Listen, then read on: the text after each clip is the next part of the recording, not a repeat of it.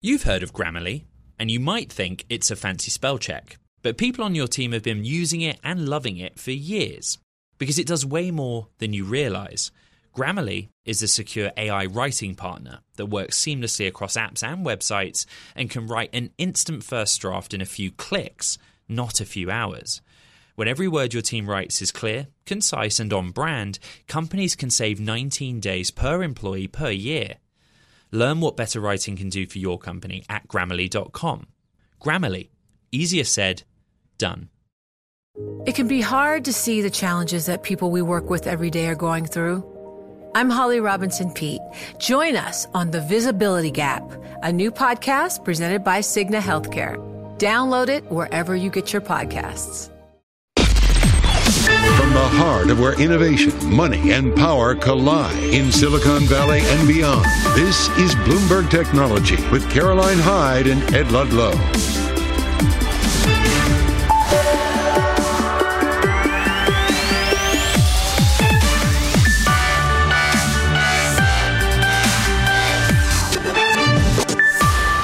I'm Caroline Hyde at Bloomberg's World Headquarters in New York.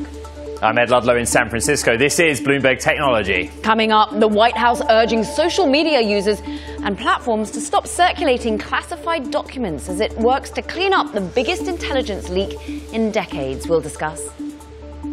And Twitter now allowing users to charge subscription fees. We'll break down the move as competitors look to grab the social giant's market share. And we'll hear from the C E O of Amazon Web Services as the company joins the race for artificial intelligence dominance. All that, so much more coming up.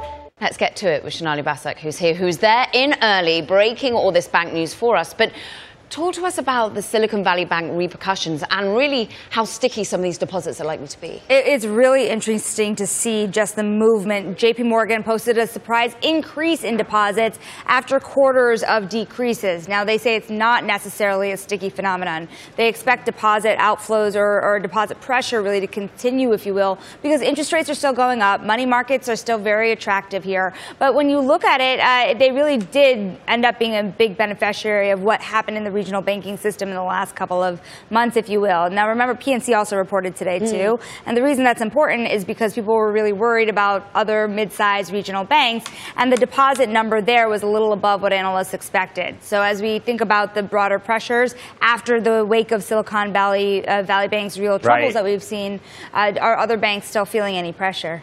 Th- that's where I want to go. I saw your tweet. What is it that you said, Shanali? one eight hundred Jamie. That's literally what happened after the collapse of Silicon Valley Bank, isn't it? To be fair, I stole that from John Farrow, but oh, okay. but uh, it was it was charming, right? Because it, seriously, they did go to J P Morgan, and next week, remember, Goldman Sachs and Morgan Stanley are reporting, and presumably they would have also have been beneficiaries, particularly Morgan Stanley, that also looks to bank a lot of these as Silicon Valley startup founders, if you will. Ed, remember, we talked earlier in the week with Nishi Somaya over Goldman Sachs, which really yes. targeted the lending opportunity as well. J P Morgan said net interest income is really going to expand very meaningfully. Of course, that is picking up some business that we're seeing from other firms getting out of the market. But also, really interestingly here, I find this to be a tech play, if you will.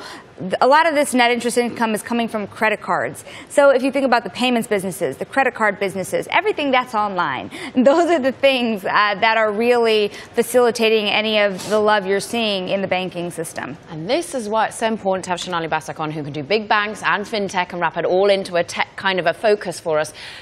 Let's round it out with what's happening with First Republic, for example, at the moment, Shanali, because it's interestingly actually under pressure. Are people worried about what's to come in terms of outflows and deposits? Until that question is cleared up around First Republic, and First Republic, remember, as we've been talking about, has a big California tie. They have really banked a lot of the wealthy in California. Uh, and there are a lot of questions about uh, how far they've gone in places other banks might not have been able to. What is left behind as they're under pressure? Until they report, until that's out of the way, Way. It's hard to say that the system isn't all clear, but it is a promising sign that we're seeing the bank earnings start off very cleanly today, but we do still have two weeks ahead of us here where we're going to get a lot of questions still about the client bases that we're talking about here and what kind of pressure that the banking system on the heels of those yes. clients might feel. Uh, it used to be one eight hundred Greg Becker, one eight hundred Jamie Dimon right now. It's so interesting to see the net result of that S V B collapse. Bloomberg, Shanali Basak, thank you so much. Let's get over to D C and Washington. The White House is urging social media companies to prevent the circulation of information that could hurt national security as it works to clean up that intelligence leak. Joining us now for more is Bloomberg's Nat Security editor, Nick Wadhams. Nick, the B gov article lead says it all. How did a twenty-one-year-old uh, with basically just a driving license and eighteen months experience get access to that data? We've had an arrest. What are the latest details? Well, uh, he's he's been charged now with um, the uh, unlawful retention and dissemination of classified information. I mean, the big question here is what the government can really do. And that warning from the White House, hey, uh, if you see classified information online, don't share it, sort of gets to uh, what a struggle they're really going to have. I mean, the issue here is that he went on a private chat on Discord and started spreading this stuff around to his friends. And then someone in one of those chats took it and, and amplified it more broadly on the wider net. And so far, the administration just is is making clear that it has not shown it really knows how to clamp down on something like that. And it's going to have a really hard time doing so. The responsibility, Nick, that was called on for social media platforms themselves coming from well, the press officer over at the White House. Do, do you think that that's in any way a reality? Well, I mean, Discord obviously did cooperate with the administration on this, as have other companies in the past. So I think uh, if in, in large part, these companies do not want to have top secret classified information distributed on their platforms. But, you know, it gets to that broader question again. OK, what can they do? This was a private chat. It was a relatively small group of people. Uh, by all accounts, he was putting information on there as far back as last December. Hmm. Uh, and then switched over from just transcribing information to actually posting the documents. So what can they do? How closely do they need to be watching these chats? Uh, and that's something companies are going to have to grapple with, especially with this new pressure from the administration. The F B I released an affidavit Friday, and I just want to point out that Discord, the platform, the social media company, was not named in that affidavit, but they did provide the F B I with the records requested because they were ordered to do so by the court. Uh, I just want to go back to the individual involved, Nick, if we can. I mean, what happens here? Are they still trying to find out exactly the breadth of information that uh, was put out there by him? W- what are kind of the legal procedures going forward? Well, I mean, if you look at the arraignment uh, and the charging documents themselves, it, it appears to be fairly clear-cut uh, in terms of what he's accused of doing and the evidence they have against him. That all looks, uh, you know, from a layman's perspective, pretty darn strong. But the issue I think that's going to happen now is, okay, how many documents actually were there? You know, there are several dozen that we know about, I think about one hundred now. But there's also this whole other element where early on, as we now know, he was actually typing out information from previous documents and putting that out to his friends, and then decided that was too much of a hassle, so he was just going to photograph documents and start posting them because that was that was easier and quicker to do. So the big question is, we still don't know the full extent uh, of what was actually leaked. The, the documents we know about so far are extremely damaging, uh, but I think investigators really are going to be honing in on that question of whether that's it or whether there's much more damage out there that they don't yet know about. Nick Wadhams, we thank you. We can call on you on these moments. Meanwhile, let's stick with where Nick is, Washington. Just a little reminder for you. Go to LiveGo if you're lucky enough to have a terminal. Bloomberg Surveillance's Tom Keene. He's currently on stage interviewing a whole raft of central bankers, of economists, as you see, Olivier Blanchard there at the moment, I M F's Gita Gopinath as well, Bank of England, Silvania Tenreyo. So just stick with this. And also financial us. Stability. I mean, we have a sense that very sharp changes in interest. All right, coming up, Lauren Schipper, host of the Upload podcast, is going to join us to discuss Twitter's move to allow users to start charging for content. We'll get more on the social media landscape next. This is Bloomberg.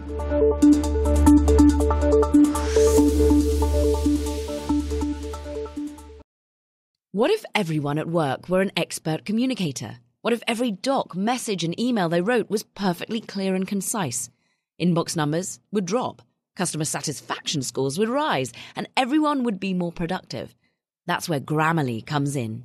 Grammarly is a secure A I writing partner that understands your business and can transform it through better communication.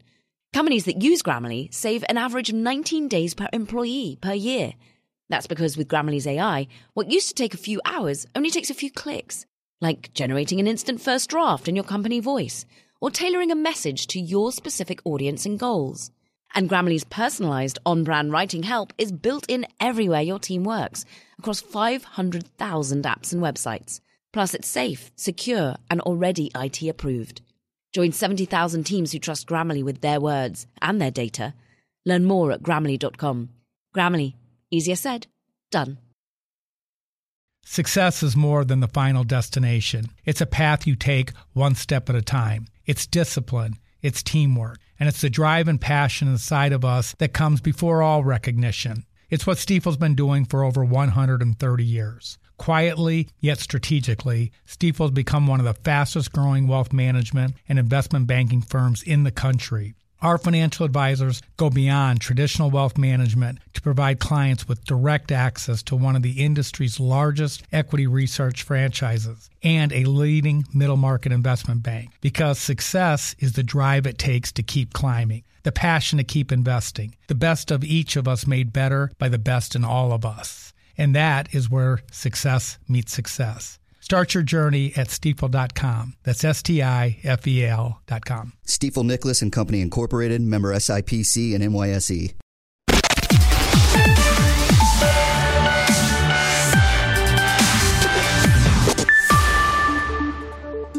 Twitter is now allowing users to charge for access to their own content. C E O Elon Musk tweeted the announcement, of course, on the platform, and even said he'll offer A M As for his subscribers. Joining us for the latest details, Bloomberg's Sarah Friar.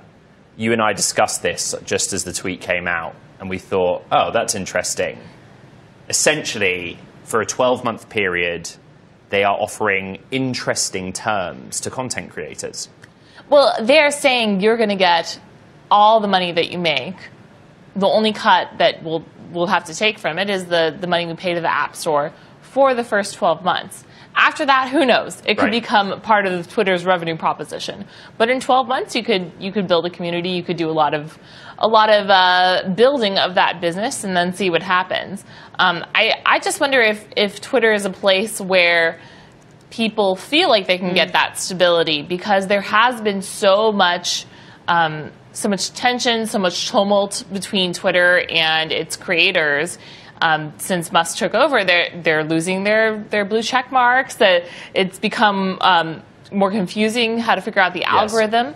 So there are a lot of factors to consider if you're going to build that business. And Sarah, what's interesting is slowly but surely, Substack and Twitter seem to be trying to morph into one another. and, and that is that's what the Substack C E O said we we should expect when he was on your program recently. I mean, this is this is the the thing is, you know, when you're trying to build new revenue models, you're you're going to build in all directions. And advertising is not working for Twitter right now. They have to come up with something else. So they're they're going to throw a lot of spaghetti on the wall in the next few weeks, months, years. Uh, we we saw subscriptions here, but they also said you're going to start to be able to buy and trade stocks via Twitter. I mean, all sorts of ideas are going to be thrown at us. And and meanwhile, Twitter Blue, their first idea in, in the sort of new money-making category, hasn't seemed to be doing so well. Only one percent of, of Twitter users, actually I think less than one percent so far, based on estimates, have signed up to pay eight dollars a month to Musk for that. Sarah Friar, breaking it down, we thank you so much at Bloomberg. And let's stick on all of this. Lauren Schnipper's with us, Vice President of Corporate Development at Jellysmack. It's a company actually focused on amplifying content creators. Lauren, you also host a Creator Upload podcast. You previously ran Creator Partnerships over at, well, the artist formerly known as Facebook. And I'm interested in, do you think this will work? Will content creators that you try and amplify want to go via Twitter in this way? I mean, right now, no, I don't think it will work, mainly because I don't think this is a platform that creators can sort of trust, right? Like, it was just, you guys were just sort of talking about that, right? There's been so much tumult at Twitter in the past few months um, since Elon's taken over. If you look at the thread where Elon tweeted this, half of the comments on it are, are talking about parts of the of Twitter that is bro- that are broken. And so if I'm a creator thinking about where to kind of launch a business, which effectively this is, I would be very suspect about doing that on Twitter. I mean, I just feel like you can't trust this product. I mean, they've yes. lost most of their employees, and talk about security, talk about, you know, just uh, reliability of a product. I would be very, I would be, as a creator, I would be very reticent to do this on, on Twitter Lauren, right now. I think this is a good opportunity to also talk about how the content creator ecosystem works, right? That mm-hmm. you you need a following. And I guess a, a question that I had is, is, does this move by Elon Musk bring content creators from other platforms like TikTok and YouTube, where they already have an established following and may not have one on Twitter? I don't think this is compelling enough of an offer to bring, bring people over to Twitter. What I think this is more about are the content creators on Twitter that have amassed huge followings, of which there are many, many of whom have built businesses off of that, just putting it elsewhere. And if I'm there, I'm struggling of like, oh my gosh, I've got all these followers here, and now I can capitalize on that here, but I don't trust this product. Do I think this is bringing creators over to Twitter? No, I think there's other options to, to provide subscription. Obviously, Patreon comes to mind, even Meta has a subscription offering. So there's well, other places to build a subscription service. You know, Lauren, with your Jellysmack corporate development hat on, creator upload podcast hat, or even your former Facebook, now Meta hat, how do you quantify the Elon Musk effect? Because he has one.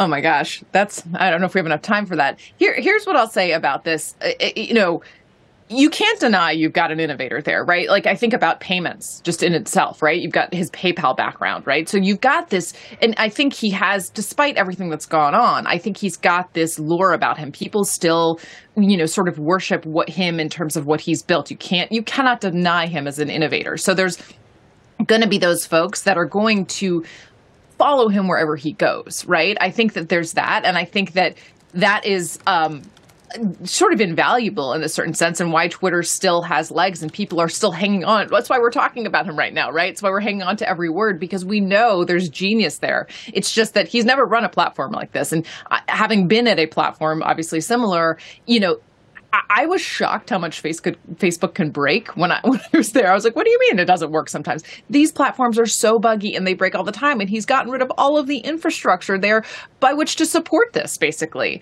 And so I feel like there's just some basic fundamental things that he needs to do before he builds this. But I, I want, I, in some ways I want this to work, because I think that he is such an, a genius that he could bring to this product. It's just a matter of whether or not they can support it. So quantifiable, I, I mean, I think it's in some ways invaluable and, and uh, undetermined.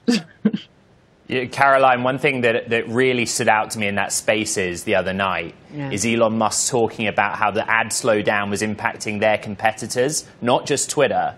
And he, he oh, yeah. kind of really labored that point. And on this show, right, Caroline, think Substack, yeah. we see people making moves. And to that point, Lauren, we made the idea with Sarah that Substack's going into notes. They're looking more like Twitter. Twitter's, in some ways, sort of shadow banning people who put Substack links in. And where are your people wanting to build community? Is it all about Substack? Is, do you need to be across all platforms?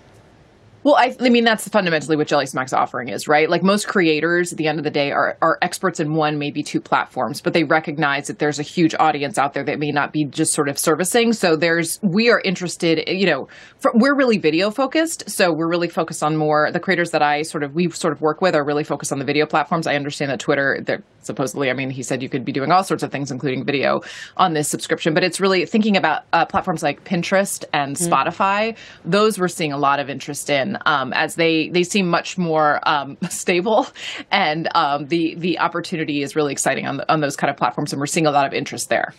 Friendly too, dare I say, Lauren Schnepper from Jellysmack. We thank you so nice much. Nice people, you know. um, we thank you for being a nice person on our show. We appreciate it.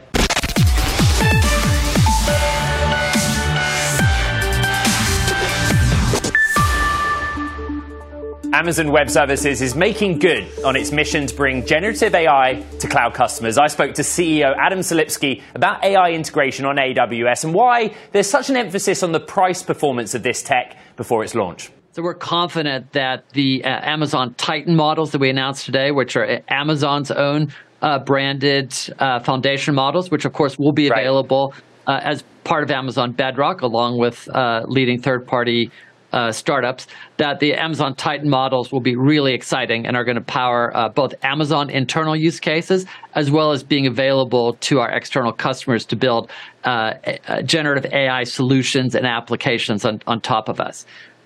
Adam, you, you, you've played your hand in the field of generative A I on the same day that Andy Jassy, C E O of the broader company, has given his kind of outlook on the world. He talked about A W S facing short-term headwinds. How are you managing those short-term headwinds? What is the Adam Salipsky view of the world, macro speaking, right now? Well, I don't think it's any secret that there have been macroeconomic headwinds. Uh, uh, companies in all sorts of different industries have seen you know, slow slowdowns, or as you put it, headwinds of different uh, varieties. Uh, you know, we're we're very confident in the uh, kind of long-term outlook for A W S. Uh, demand for the cloud remains strong.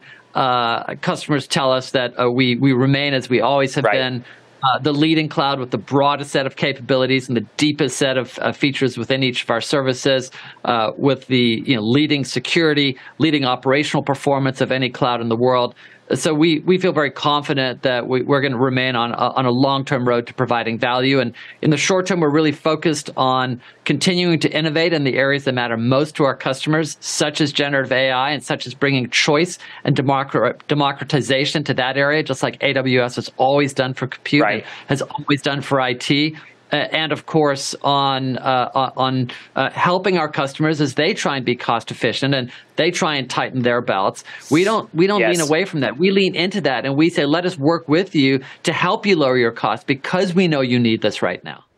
Such a great conversation, Ed. We thank you for that. And it's time now for Talking Tech, because let's go broader. Let's look to Asia. Chinese President Xi Jinping is reaffirming his call for China to be more self-reliant across a range of industries, including science and technology. During a trip to Southeast China, Xi met with officials and called for, quote, further steps to enhance independent innovation. Also in China, Blue Focus is one of the country's best-known media agencies. It actually plans to replace third-party copywriters, graphic designers, with a ChatGPT-style A I system. It's happening, people. Reports say that company has already reached out to local tech firms to explore licensing technology.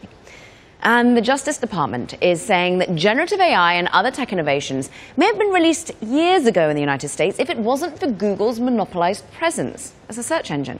This comes ahead of an antitrust suit against Google, scheduled to go to trial in September.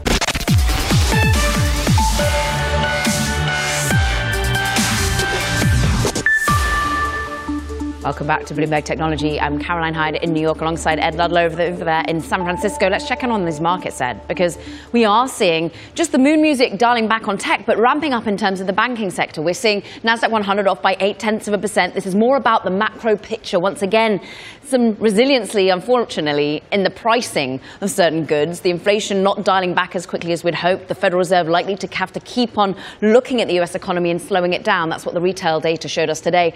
That, of course, affects technology stocks. The S and P five hundred financials up because J P Morgan came out with its numbers and really benefited. Deposits coming in, coming from the likes of Silicon Valley Bank.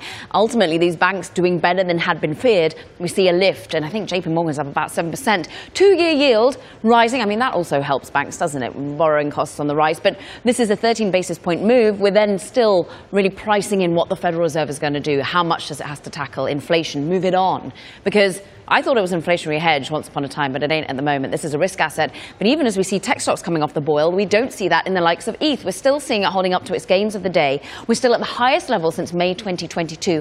All of this coming after that all-important upgrade earlier this weekend.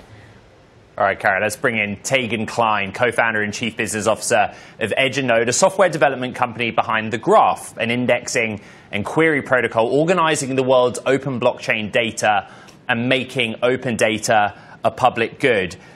You are an instrumental name in blockchain industry, regarded in terms of your understanding of the underlying technology. Caro just showed us one digital asset. What I'd like to ask you is to explain to us the momentum right now that is in Bitcoin, Ether.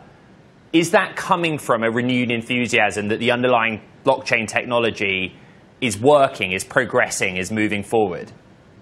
Absolutely. And with the Shanghai update that we just saw, this was a massive milestone that's been in the works for seven years at Caroline. And uh, it really is kind of a paradigm shift that we're seeing. We're changing the way we coordinate and we incentivize that coordination online. And with this upgrade, uh, it's just a, a massive proof to the industry on what is possible. Um, and it's really exciting to see. But to your point, there are so many different projects in the ecosystem. I think Bitcoin has, has very much proven itself in terms of a new uh, paradigm when it comes to monetary policy, a new system. Uh, and Ethereum and the Graph are very much in the Web three decentralized internet category. Before we dive into the Graph, your first protocol, talk to us a little bit about who's being drawn back in to E T H in particular. Is it retail that's being tempted? Is it institutional interest? Is it just people who are already committed, but you know, helping amid pretty low liquidity at the moment?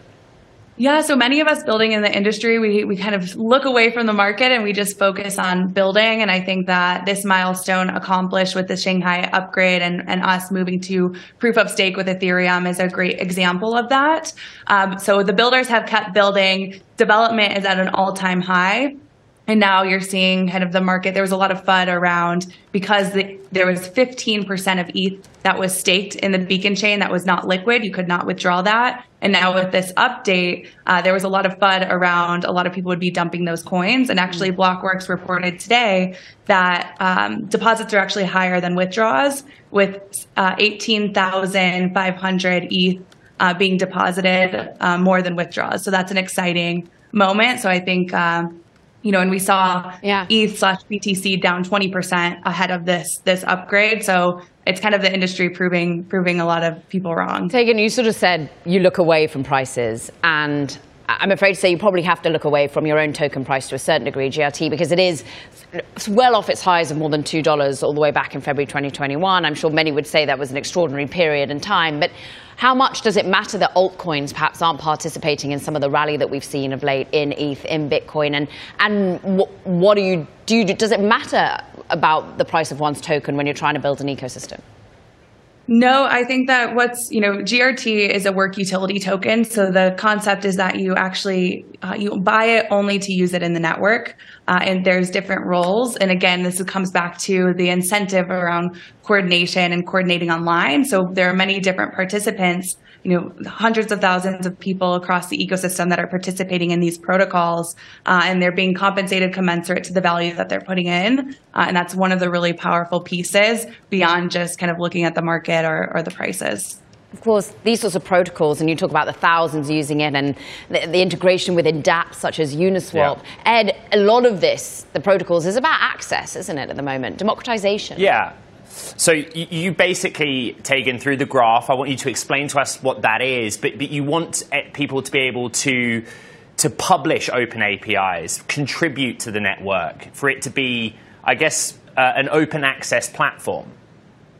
Exactly. So the Graph is a marketplace for public data. So in, you think in Web two, you have one Google. In the Graph network, you have over four hundred quote unquote Googles. There's four hundred different companies all around the world operating independently to serve queries. And when I say query, you can think of search in the Graph network for these applications. And there's over seven hundred applications on the Graph network today. And you pay for the usage of these applications in G R T. Uh, and that is yes. the, the point of, of G R T to be used across these applications. And it's exciting to see how many people are using these applications. And, and uh, it's at an all-time high. Tegan, I think one of the re- reasons people are really excited about this is it's kind of at the intersection of A I and crypto. Um, are you an A I startup, an A I entrepreneur in that respect? I wouldn't say that the Graph is a quote-unquote A I project. It's very much about open data. But what's exciting around A I and the intersection with the Graph and Web three is that you could imagine having like a Chat G P T on top of the Graph with verifiable data and information. And that's really uh, an exciting opportunity because garbage in, garbage out, even with A I. And now we can have really great arguments around the garbage Uh, using A I technology. So if we can verify that information, that's when it becomes really exciting. And so that's something that the Semiotic team, uh, one of the core developers within the Graph ecosystem, is actually looking at and working on. But within the graph, the indexers do use, uh, many of them use machine learning today around pricing queries. Caroline, I think on this program, you and I, because we're in the markets, we're tracking the value of any given time of a digital asset, mm. right? But actually what we've learned this week, watch parties for Ethereum, is that actually people are really closely following the technology, the developments in the underlying technology. And that conversation is starting to creep back in. That's what this show is all about as well, underlying technology. And taken to that point, how, how much does the regulatory environment impede some of the conversation about underlying technology, particularly here in the U S? Yeah, it's definitely interesting to see uh, the way the U S has been approaching the regulatory market. I think that they are, uh, there's a chance that they are stifling innovation and pushing that overseas. But I think one of the positives with some of the regulatory crackdown is that it's pushing people towards transparent systems, towards further decentralization, towards further censorship resistance, because this industry, it's all about giving power and control back to individuals as opposed to kind of locking it up in a centralized company. And that's really powerful. And I think the faster we can get there, the better. And so uh, the regulatory environment is actually pushing the industry in that direction, which is, is a positive. Tegan, great to have some time with you. Thank you. Thank you so much for having me. Tegan Klein, co-founder and chief business officer over at Edge and Node. Meanwhile, Ed? Yep, coming up, observa- observability platform, sorry about that one, Honeycomb raises fifty million dollars, even as the V C landscape's still roiling a little bit from that S V B collapse and a broader downturn. More on that next with C E O Christine Yen. I want to take a really quick look at semiconductors. The S O X off by bound seven tenths of one percent. It is heading for a second consecutive weekly decline. Mixed stories here, right? There's optimism in the commoditized memory space that we're addressing the glut. But now with the run-up in NVIDIA and A I-powered rallies, for example, we're starting to question valuations. We're pulling back a little bit, down seven tenths of one percent on the Philadelphia Semiconductor Index. This is Bloomberg.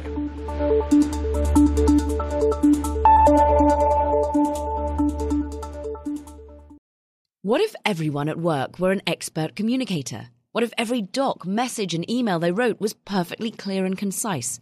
Inbox numbers would drop. Customer satisfaction scores would rise, and everyone would be more productive. That's where Grammarly comes in. Grammarly is a secure A I writing partner that understands your business and can transform it through better communication. Companies that use Grammarly save an average of nineteen days per employee per year. That's because with Grammarly's A I, what used to take a few hours only takes a few clicks, like generating an instant first draft in your company voice or tailoring a message to your specific audience and goals. And Grammarly's personalized on-brand writing help is built in everywhere your team works, across five hundred thousand apps and websites.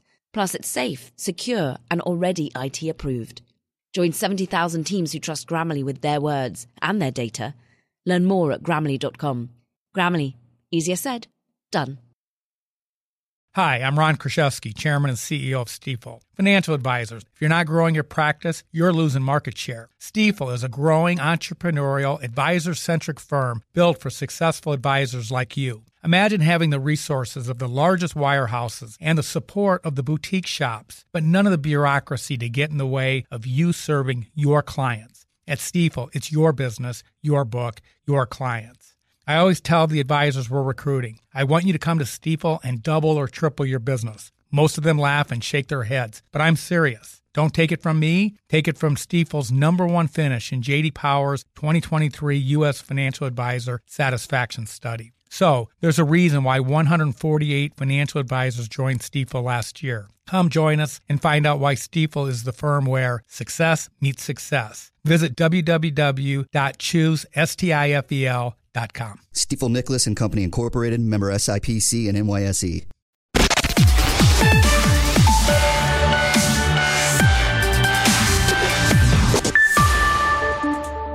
All right, time for the V C roundup. Crypto startup Chia Network, which was valued at about five hundred million dollars in twenty twenty-one, says it has moved a step closer to a U S I P O and confidentially submitted a draft registration statement to the S E C. The I P O's size and price range has not been determined yet. And Astranis, the startup that builds geostationary satellites, has just raised two hundred million dollars in a financing deal valuing the company at one point six billion dollars. that in a round led by the growth fund of Andreessen Horowitz. That's all according to a Bloomberg source. Meanwhile, the company is preparing for its first ever launch this Saturday. And Caro, I've got a Friday treat for you, a chart. Ooh. Brand new data set. Okay, this is the white line, the Refinitiv V C Index. Think of it as a proxy index for V C companies investing in private startups, the valuation of private startups. And this is some research that came out from Bloomberg Intelligence overnight. Basically, when you look at the lows of twenty eighteen and twenty twenty on the NASDAQ one hundred, the public markets for the tech sector, we see that V C index outperform. Mm. But something has changed year to date, where the NASDAQ one hundred is up pretty significantly, sixteen, seventeen percent, and that V C Refinitiv index is trailing behind. I think that's really interesting that we've broken away from that trend at a time where we have kind of questioned financial conditions for private companies, valuations coming down, the prospect of doing a down round. But it's a brand new index. I love this chart. You can check it out. G, hashtag B T B on the terminal, and always on Bloomberg Technology. Yeah, and well, let's continue with that sort of juxtaposition between public and private, and we can dig a little bit deeper now, Ed, into the venture capital era you say is lagging behind tech, but some people, and you just run through a few, are still managing to get their funding in, in spite of this economic turmoil. For today's V C Spotlight, let's bring in Honeycomb C E O Christine Yen, who's on to talk about a Series D funding round that you did, fifty million dollars in the bank, and what exactly, how hard was the environment? You brought on investors that you hadn't passed, Insight, for example. Were they willing to be writing checks for companies such as yours in this environment? Short answer, yes.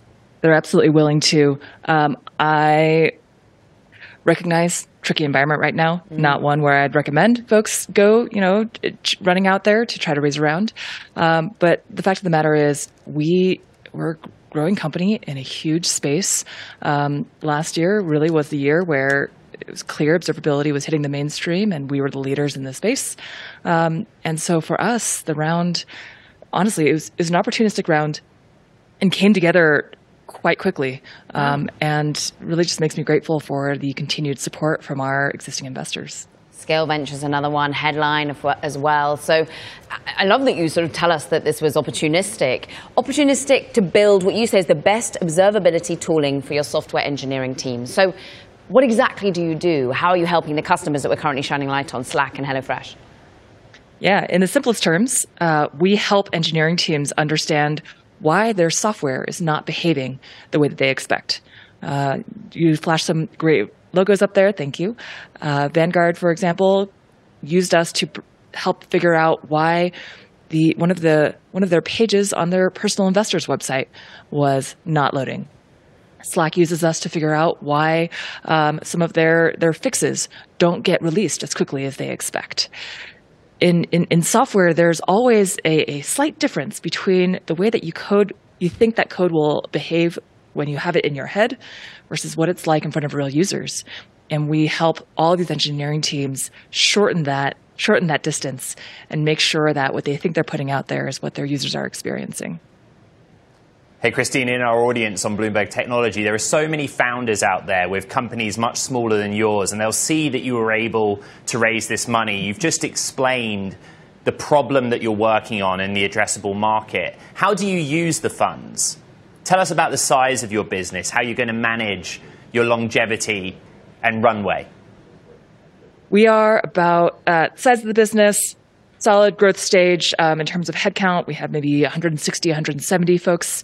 Um, you know, looking forward, we're really excited to use some of this capital to expand in geos, invest in our ecosystem, um, and really just con- be able to continue committing to staying on the bleeding edge of what's possible um, in the space by investing in new, exciting tech frontiers.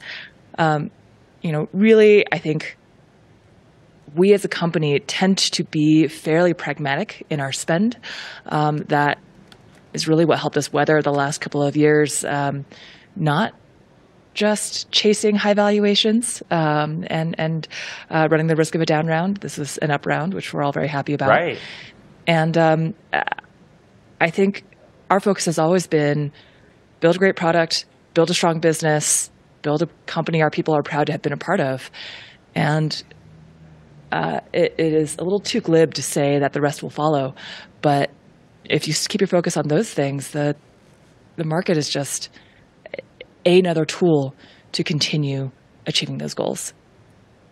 Christine, you, you formerly were a senior software engineer at Facebook, uh, now known as Meta, of course. And when I was at Startup Grind earlier this week, we were discussing layoffs and the opportunity that layoffs can, can offer. Are you going out there to kind of hire some talent from your former employer that may now be on the market, given that money you raised? Yes, some. Uh, but as with everyone, we are doing it pragmatically, thoughtfully, uh, with an eye to managing cost and efficiency. Um, but we are we are hiring. Um, we're continuing to do really exciting work on the bleeding edge of observability and these and technology, um, and we make a real impact in the lives of our customers and their software engineering practices. So, you know, every door open when a door closes, another door opens, um, and we're really excited to continue building the best team that we can, to build the best product and service that we can. Caroline, it's so interesting to get the real-term perspectives of a founder C E O. The other thing that, you know, I was discussing at Startup Grind is the idea that not everyone is in San Francisco or the yeah. Bay Area. People were there from all around the world. Yeah, and look, Christine, you're San Reno right now. How are you building a team? Are you building it in person? Are you building it in Reno? You're building it globally. How do you see the, the new world in which we live in, and, and ultimately where you can get the best engineering talent? We are largely concentrated in the U S and Canada. We've got some folks in the U K. When we were actually, we actually had aspirations to be a distributed company even before COVID. Um, and the you know, shifting to remote work was just hitting a, an accelerator on, on plans that we already had in place. Um, I actually looked recently and I was surprised to find that two thirds of our, of our company are located out of traditional tech hubs, sorry, outside of traditional tech hubs. Um, and it means that when we are able to come together, it's folks from Utah and uh, Tennessee and Ohio, and it's wonderful to be able to tap into a talent pool that is, it doesn't have to be concentrated in a particular geo. Time zones are a little harder. We're working around that. Uh, mm-hmm. But I think remote work is certainly what right. we're committing on, committing to. Christine, you founded this business because your time at Facebook, you recognized the I T landscape was changing. I want to end on asking you what, what's changing in technology right now that's a driver for your company. Is it A I, for example, and all of the data conversation about the inputs? I think in terms of driving the company, the way that we build software has changed dramatically in the last five or ten years, um, with trends like Kubernetes, microservices, serverless technologies. You have this explosion of complexity in um, any sort of architecture diagram on how logic flows through a system. With that increase in complexity comes with uh, a, a different set of expectations for any tools like ours that are meant to make sense of that for a software engineering team. Um, so that trend, those, those trends continuing to uh, grow, crest, um, and make software engineering teams' lives difficult. Mm. A I is definitely an interesting um, area we've got our eye on.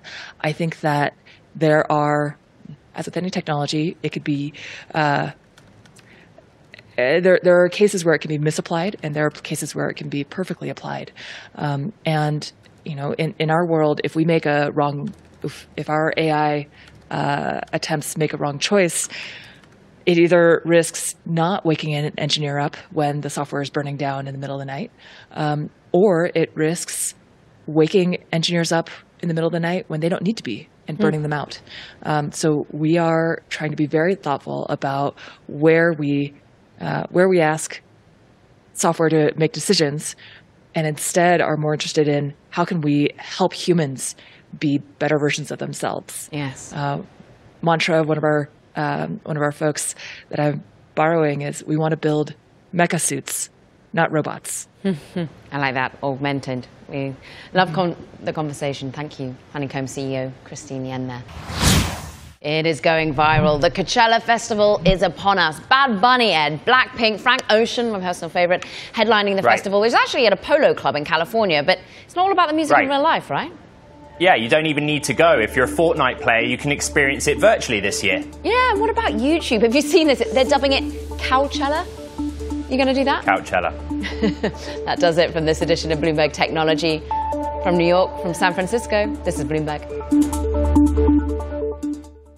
The countdown has begun. From May fourteenth to sixteenth, a thousand global leaders will gather in Doha for the Qatar Economic Forum powered by Bloomberg. Join heads of state, influential ministers, and leading C E Os to make new connections, gain unique insights, and uncover valuable opportunities in one of the world's most rapidly rising regions. Request your invite for this exclusive event at Qatar Economic Forum dot com.